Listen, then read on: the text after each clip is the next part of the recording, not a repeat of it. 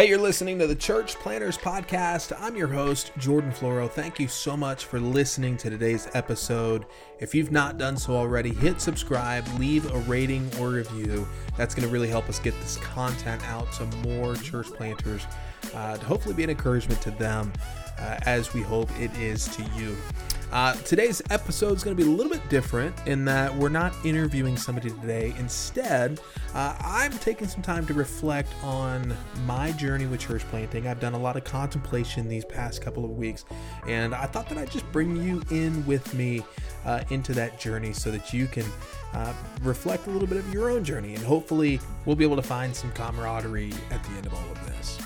Uh, with that said, let's now jump into that reflection and uh, dive into today's conversation.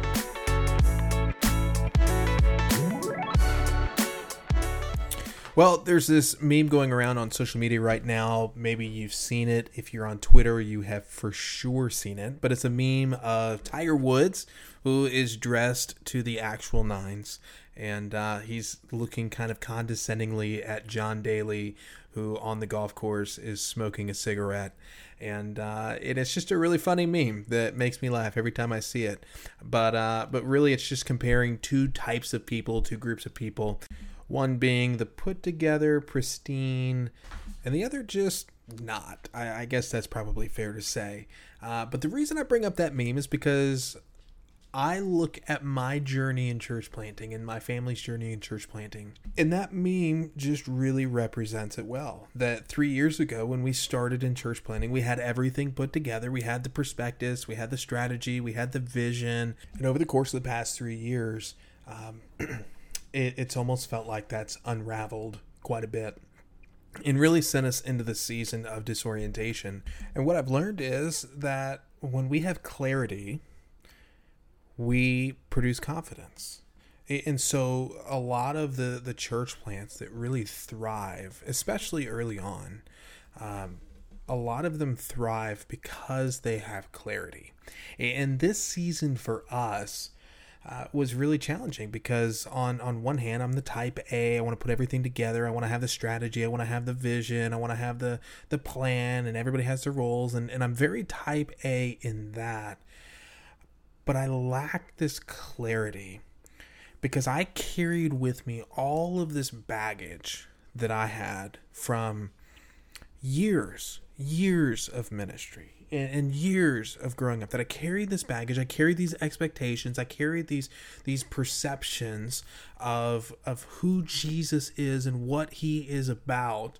And, and I brought all of this to this journey of church planting. And as soon as I sat down to start planting this church, uh, God said, Man, we need to start pruning these things.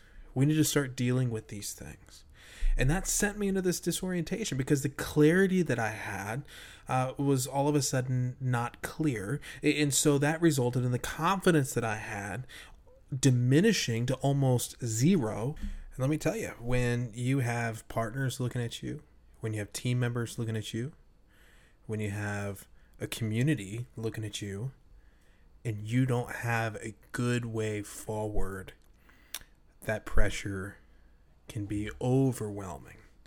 And and so maybe maybe you're not in this spot. Maybe you do have just an extreme sense of clarity and an extreme sense of confidence that you know exactly what you're doing you know how you're going to do it and by golly you're going to you're going to charge hell with a water pistol. And man praise god for that. If that's where you're at man, that's awesome.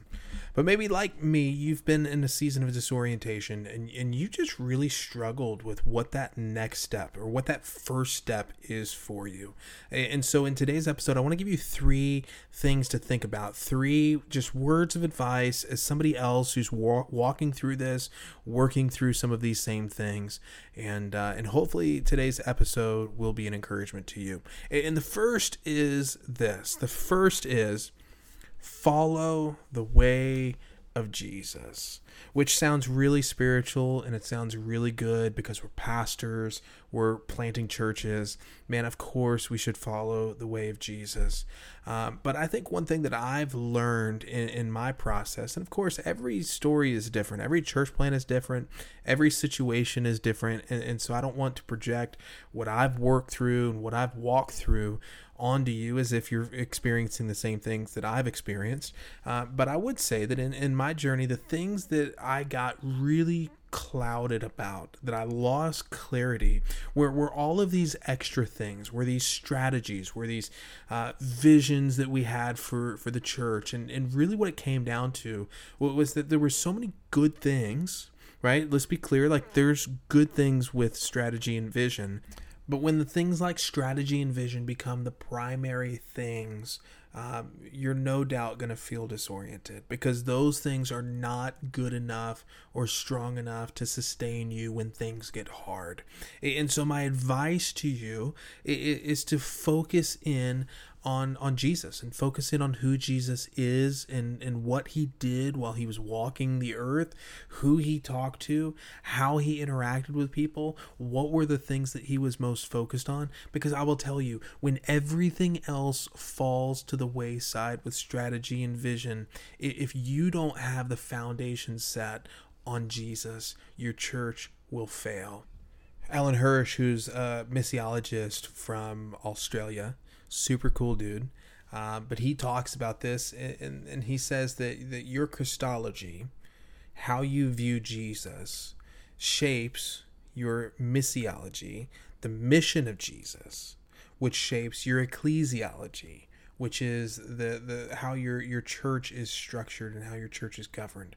And, and oftentimes, what we do is we flip that. We we have a picture uh, of what the church should look like. So we have a, a vision for the ecclesiology, and so in order to accomplish that, we we develop a mission, a missiology, and by developing that mission, um, then we have to shape our picture of Jesus and communicate him in a way that supports our ecclesiology and our missiology right? And so we get it backwards when when really we should see who is jesus and what was he about and then we should ask the question what is his mission like what are the things that he really came here to do and then when we understand that mission, then let's shape the church around that mission to accomplish that mission.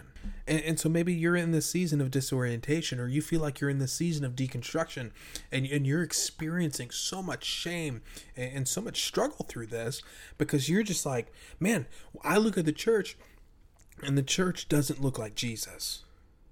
And, and you don't know how to handle that when really what's really happening is that God is pruning you. And God is taking away these false pictures of who Jesus is, and He's replacing it with an accurate picture of Jesus. And by replacing it with an accurate picture of Jesus, then your your mission that's going to be adjusted is more in line with who Jesus is.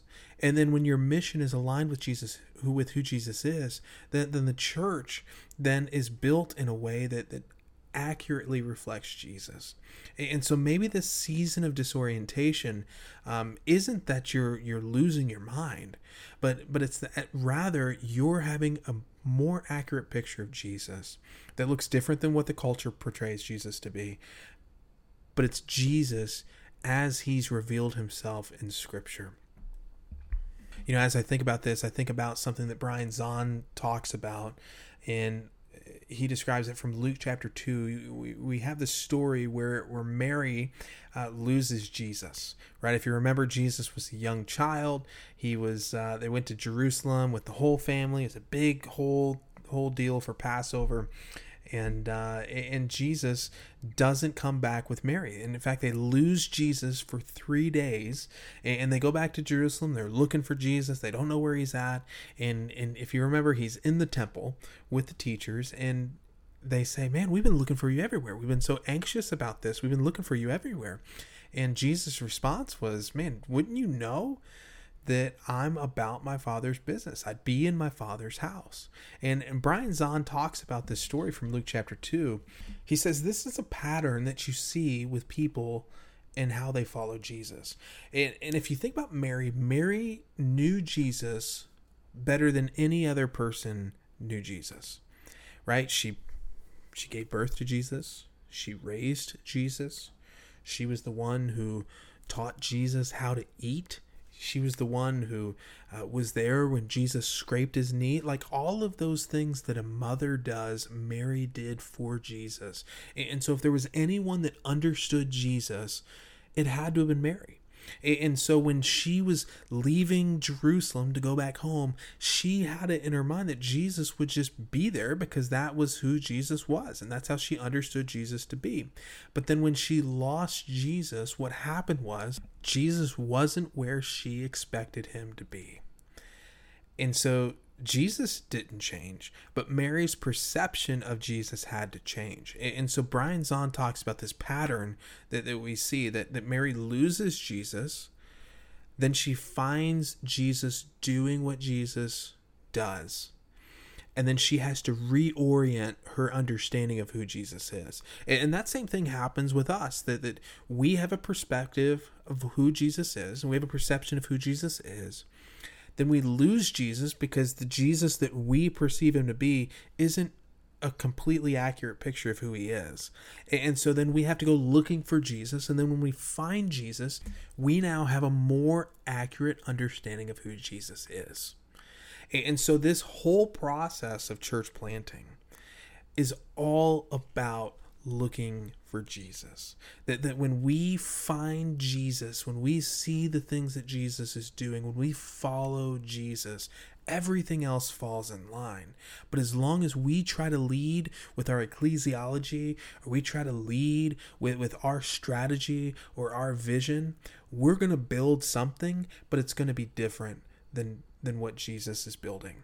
And so, if you don't experience a disorientation with that, um, maybe that's a red flag for you. Uh, but what I would say is number one, first and foremost, follow the way of Jesus. And when you feel disoriented, you look deeper. Where is Jesus working? And I just think back to something that Abe Cho shared in one of our episodes. He said, If Jesus was walking in your neighborhood right now, who is it? Who would it be that he's talking to? who would he introduce you to? What would be the things that he would be doing? Follow the way of Jesus.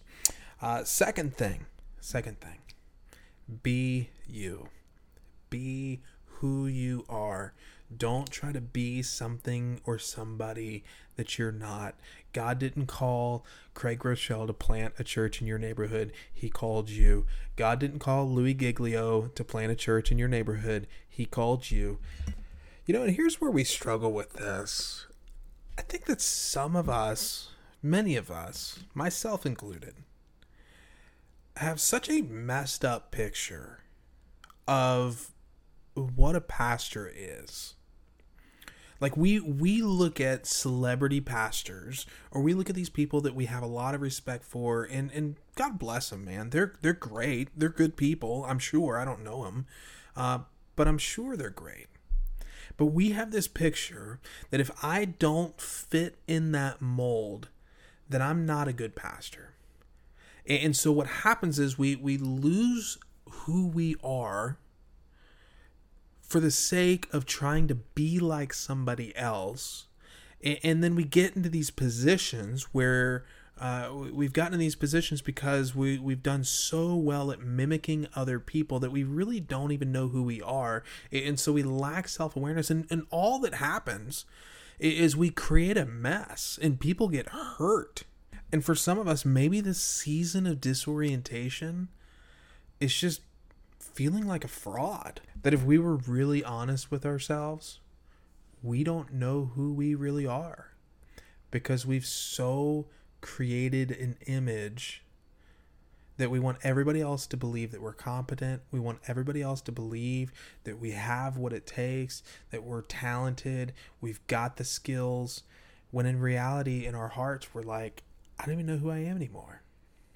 and so that's where you see uh, people get into big messes because they start trying to discover who they are in really, really unhealthy ways.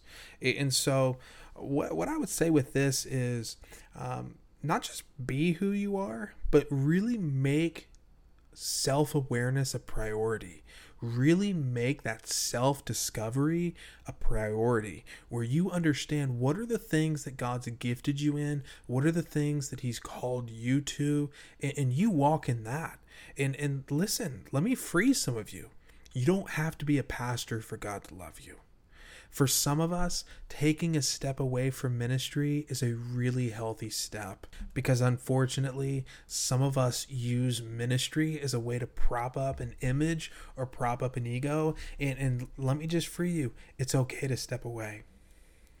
But I will tell you this the best pastors that I've I've worked with, the best pastors that I know are self-aware they know where their lane is, they know where their lane's not. They know what they're good at and they know what they're not good at. And, and they don't they don't build up their ego because of their abilities, but they, they walk with humble confidence, knowing that the, God's gifted them and they're just living out that gifting just like everybody else. So that's number two. Be you be who you are, be who God created you to be. And if you don't know who you are, like if you feel like you've just for so long been projecting an image, stop and and do some deep work of self-discovery. Um, because otherwise it's it's going to be tragic for yourself, for your family, and for the people that you lead uh, you, And uh, that kind of leads into number three. Number three is go to counseling, right? I, I can't say this enough. I can't stress this enough. Um, for some of us, the counseling has had a stigma around it, but I will say the most healthy thing that I've been able to do personally to to know myself, to, to know my gifting, to walk in a way that's sustainable for my, myself, for my family, for my church, is going to counseling. And uh, through this entire process of disorientation, uh, I was doing counseling on a weekly basis. And, uh, and, and my counselor, he's a Christian. Um, you know, we talk about our relationship with the Lord, but uh, he, he's also a cognitive behavioral counselor. He uh, works through some of those uh, tools that that um, are, are, on the cutting edge. So we we go through EMDR. I mean, we do all of those things, and and they're all helpful in uh, in processing through some of those wounds. And and what what I've learned is that there were things that I thought were not big deals in my life but were actually the things that were driving every decision that I'd make. And what happens is when I'm unaware of those things, it's devastating for the people around me because they all see that something's wrong, but I am absolutely clueless. And so if you're listening to this and you're a pastor and you've never sat down in a counseling session, please, for the sake of yourself, for your family, and for your church, see somebody. Allow somebody into your life to dig around and to, to find those triggers so that you can process through those things in a healthy way. Because if you're in this season of disorientation where you're walking through life and you don't know which way is up, uh, chances are, man, there are things in your life that are unprocessed and there are wounds that you have that are driving your decisions. And, and you're not you're not acting, you're just reacting. And really, what you're reacting to isn't even the situation that you're in. You're reacting to these childhood wounds and you're reacting to these other wounds that you've experienced and these traumas that you've experienced and uh, and it can be devastating for people. It can be extremely hurtful for people, and not to mention for yourself. So uh, I, I can't speak highly enough or encourage you enough to sit down with somebody who's a trained professional to work through those things with you. Now, listen, I could spend a lot more time rambling on and on about these things, but uh, we are running out of time for today's episode. Uh, but let me encourage you with this if you've not done so already, jump in and join our Facebook community, the Church Planters community. And if you're in this group, I would encourage you to lean into this community as a source of encouragement and strength uh, for you to, to come alongside. Like, we're not going to be your best friend. We're not going to be able to, to sit with you when your dog dies. But man, we can we can be there a source of encouragement, a source of prayer for you uh, to help you get through this journey a little bit easier um, than than being alone. Church planning should never be done in isolation. Well, I hope that today's episode was encouraging for you. Uh, I hope that if you're in this season of disorientation, you would take this advice. You would focus in and allow Jesus to be the one who drives everything that you do.